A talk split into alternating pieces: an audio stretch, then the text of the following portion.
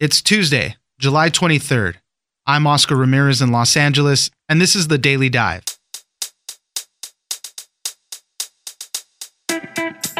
Hundreds of thousands of Puerto Ricans filled the street to protest and demand the resignation of Governor Ricardo Rossello. In a scandal called RickyLeaks, over 800 pages of online chats were released where Rossello and others in his inner circle made sexist and homophobic comments and even mocked the victims of Hurricane Maria. Ursula Perano, reporter for Axios, joins us for the political crisis in Puerto Rico. Next, we are currently building the giant Magellan, the world's largest telescope. It is being constructed under the football stadium at the University of Arizona. It's made from special glass shipped from Japan and will have a resolution 10 times greater than the Hubble Space Telescope. Jared Males, astronomer at the University of Arizona, joins us to talk about the giant Magellan and what we hope to discover once it's up and running. Finally, if Florida's in trouble, then we might all be. The state is feeling the squeeze of environmental change on its beaches, farms, wetlands, and cities, and can serve as a preview of what our climate change future may look like. Corinne Iozzio, executive editor at Popular Science, joins us for their special report, The Florida Problem. It's news without the noise. Let's dive in. I've apologized uh, for that. I'm, I'm uh, making amends for, for, for all of uh, the comments that I've made on the on the chats. Uh, that is one thing. There's another effort uh, that needs to move on, forward, which is uh, the battling of corruption. Joining us now is Ursula Perano, reporter for Axios. Thanks for joining us, Ursula. Yeah, happy to be here. There are thousands and thousands of Puerto Ricans filling the streets of San Juan that were demanding the resignation of Governor Ricardo Rossello the thing that really set this latest wave of protests off were leaked text messages from the governor and members of his cabinet and inner circle. They were making all sorts of crazy remarks, sexist, homophobic comments, mocking victims of Hurricane Maria, which totally devastated the island. Tell us a little bit about what's going on. Puerto Rico's been struggling in general with corruption and economic recovery following Hurricane Maria, and it recently had a scandal with contract mishandling in the administration. But what has been that final straw are these text messages that are just egregious in nature and that the country is backlashing against. So they've taken to the streets. They're calling for his resignation. But as it stands, he is currently only agreeing to not run for reelection. And that's just not satisfying the people of Puerto Rico. They are turning out in the hundreds of thousands. It is affecting the economy. Uh, CNN just wrote a story this afternoon about how cruise ships are declining to port there. You know, it is growing and there is no sign of it wrapping up anytime soon. So, about 10 days ago, there was this leak of 889 pages of online chats between Rossello and, and his uh, close aides, and, and as I said, other members of his cabinet.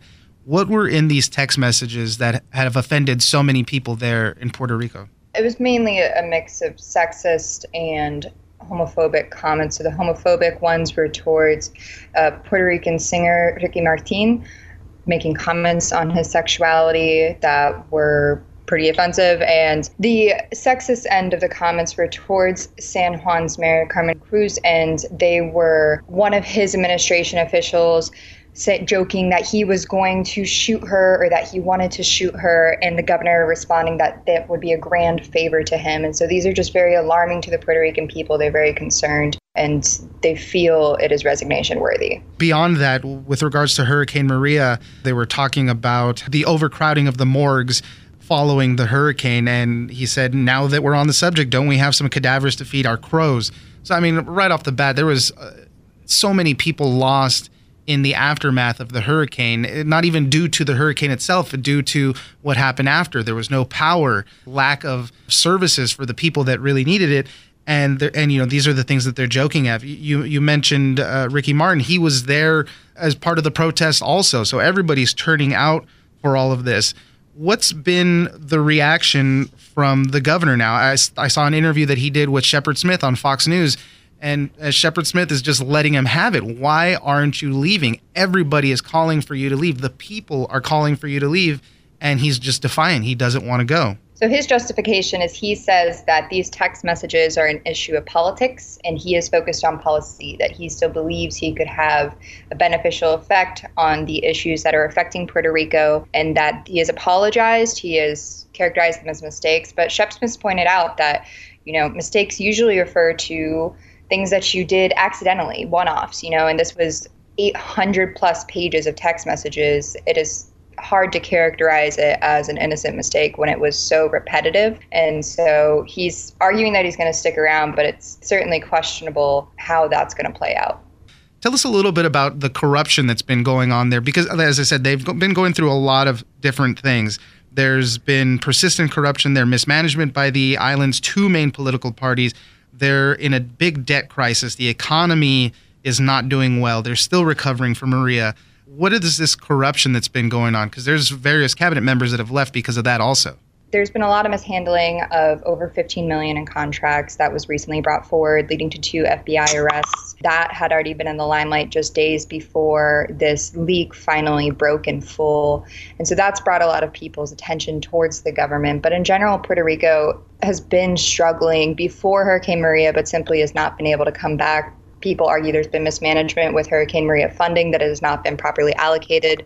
Of course, we had the cover ups of the amount of deaths that occurred in yeah. Hurricane Maria that were even more detailed through some of these text messages. You know, people there are hurting, like you said earlier. It is people have been without power, they lost loved ones, a region that really needed the support of their governor, and they feel like they've lost it during this extremely fragile time for their economy, for their livelihoods. These protests have been going on for many days now. They're planning more protests throughout in the next coming days, and the pressure is on for the governor to do something. You can only only apologize so much, but if everybody's calling for you to leave, it just seems like that's gonna gonna happen pretty soon. The president has also weighed in on it. He's not happy with what's going on there. Various uh, politicians on the U.S. side have been calling for for him to resign. It'll just be a matter of time to see what exactly will happen there's momentum behind it, and it's certainly building here stateside, and it'll be interesting to see how that plays out uh, back in Puerto Rico itself.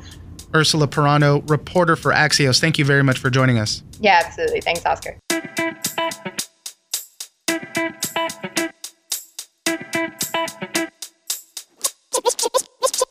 So all of this elaborate structure that we have to build is really just to receive a small number of photons of light that are coming to us from distant space, hit this small little patch where we've set up these mirrors, and allow us to address these mysteries uh, that we don't yet understand about our universe. Joining us now is Jared Males, astronomer at the University of Arizona with the Steward Observatory.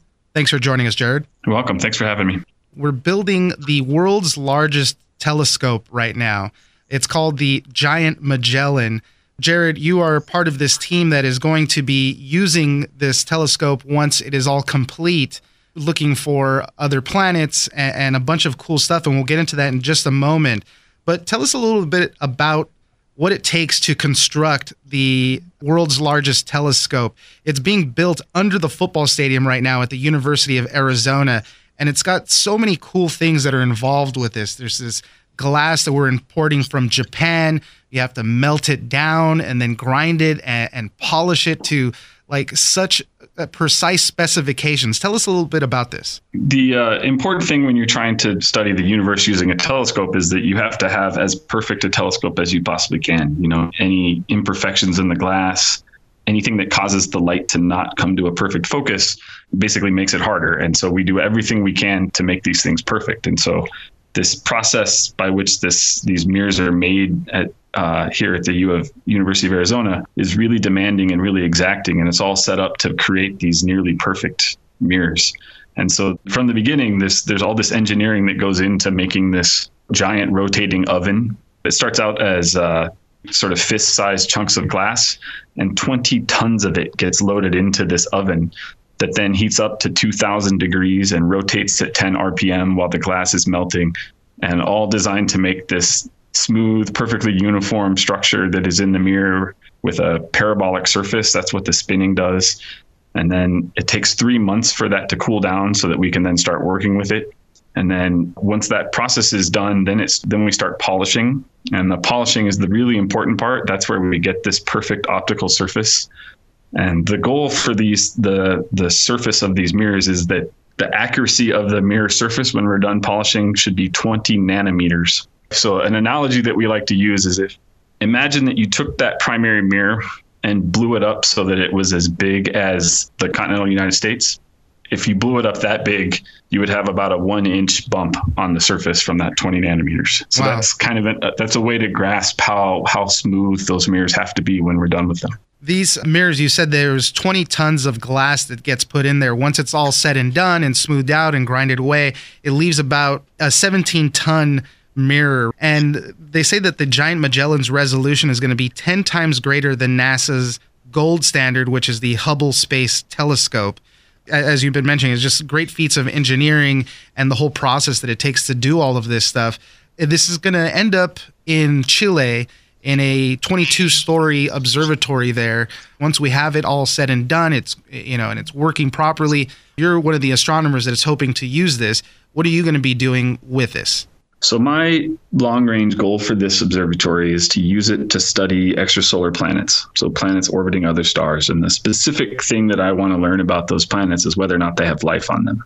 And so, the GMT, using this fantastic resolution and its giant mirror, which lets us capture more light, is going to be our, our first good chance to actually look at other planets and try to study their atmospheres and try to figure out whether there's evidence for life going on on the surfaces of those planets. How quickly do you expect to get uh, some results? Because when we're looking through these telescopes and out into deep space, we're looking at light years. So we're looking at things that happened tens, billions of years ago, millions of years ago, etc. How quickly do you get results? Well, so you know what you said is true that when we look at something that's one light year away, the light has been traveling for a year before it gets to us. And we take that into account when we try to understand things like the evolution of the universe and everything. But when when we're studying a, a star that's relatively nearby, um, we just take the light as it comes and just uh, interpret that and don't worry too much about the fact that it's 10 or 20 or 30 years old by the time we get it. For instance, the first star we're going to look at is probably the one called Proxima Centauri, which is about four light years away. And I would suspect that it probably takes us uh, six months to a year before we really have enough data that we could interpret and start making conclusions about the planet that orbits that star. This is going to be ready in the mid 2020s. I think 2023 is when it'll start. Uh, you know, the first use of it will happen, and and this whole effort, you know, there's a lot of people involved in this. I think in one of the articles I saw, you mentioned we're going to be fighting tooth and nail for time to spend with the telescope and and using it since you guys are helping to build it there at the University of Arizona, do you guys get first crack at this thing? Well, we're one of many that gets first crack at it. So the way these things work is there's several universities, both in the U.S. and around the world, that are in, that are contributing both money and effort to this project, and we and we all will get a share. And so it's sort of like if you contribute 10% of the telescope, you get 10% of the telescope time.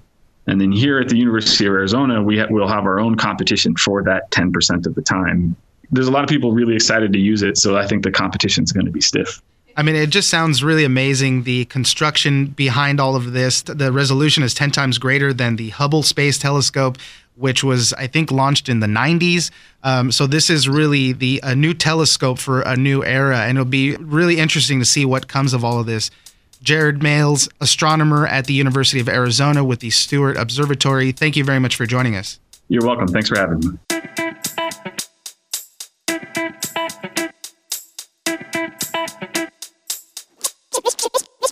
Florida, because of its really unique and diverse ecology, is an interesting kind of case study, like a bellwether for all of the things that can impact us because of climate change. Joining us now is Corinne Iozzio, executive editor at Popular Science. Thanks for joining us, Corinne. Happy to be here.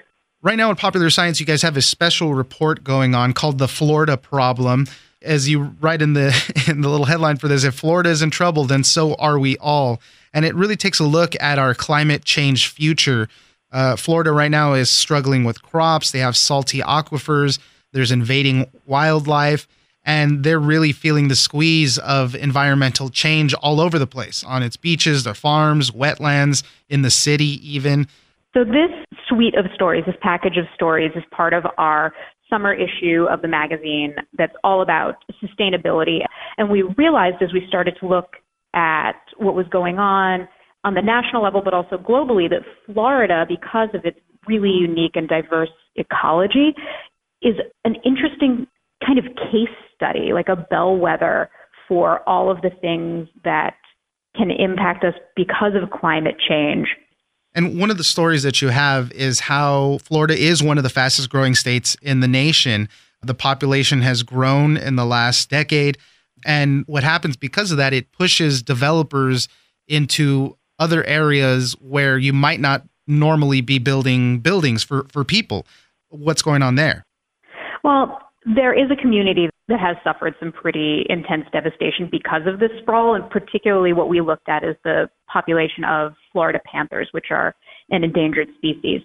So in the southwestern quadrant of the state, an area called Collier County, which the biggest city in that area is Tampa and St. Petersburg, we ended up in a situation where there was these patchwork developments that were making it so that the panther, which has a very broad range in terms of its breeding grounds and hunting grounds, was getting pinched by these suburban developments. We're seeing things like panther crossings snaking between like a Walmart parking lot and wow. a shopping mall. Like that's not a safe environment for the drivers. It's also not a safe environment for the panthers. And in this part of Florida where panthers are being squeezed out, another part of Florida other animals are moving in, specifically Burmese pythons are invading all over the place, making even their way up into the central part of the state. Yeah, so these Burmese pythons, we're talking tens of thousands of pounds of Burmese python have been captured and pulled out of the state by local wildlife officials. And a lot of these snakes are the offspring of escaped or released exotic pets. So this is truly a completely man made invasive problem. And they are very much just going after the native wildlife, you know, small mammals like possums in the Everglades or going after birds yeah, one of the snakes that they opened up had 24 species of mammals and 36 types of birds one of the things that was interesting uh, from the story, from this collection of stories that you guys had, I mean, in Florida, they're coming off of something that's called uh, the greening.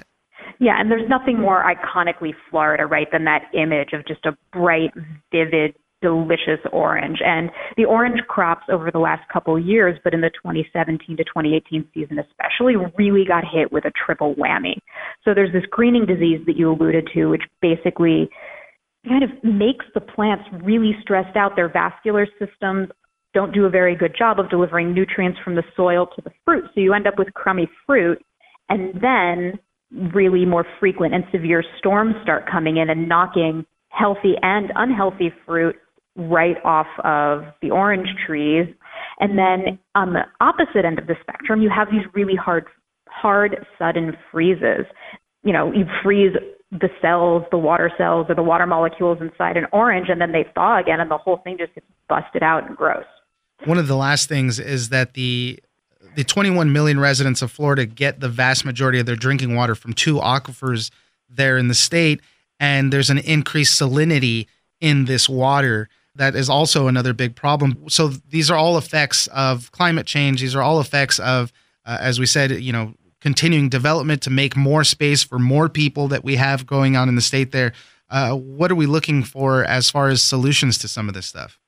I mean, it's just, it's a really tough problem and it's a seriously moving target. Like you mentioned, the aquifers specifically, um, the researchers that we talked to are working directly with the water management bureaus in the southern parts of the state that are really having trouble getting enough fresh water out of the Biscayne aquifer, which is the one that sits beneath the Everglades. And they're just trying to work with them to try to figure out what can we do? How can we preserve what little fresh water we still have? You know, they're building traps to hold on to excess rainwater, or they're thinking about possibly rebuilding some mangroves, some like land masses in the Everglades to perhaps they hope be able to kind of soak up some more of that salinity to provide enough fresh drinking water for the southern part of the state. Corinne Iozzio, executive editor at Popular Science, thank you very much for joining us. Absolutely.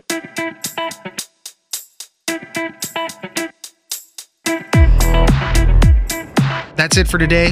Join us on social media at Daily Dive Pod on Twitter and Daily Dive Podcast on Facebook. Leave us a comment, give us a rating, and tell us the stories that you're interested in. Follow us on iHeartRadio or subscribe wherever you get your podcasts. This episode of The Daily Dive was produced by Brooke Peterson and engineered by Tony Sorrentino. I'm Oscar Ramirez, and this was your Daily Dive.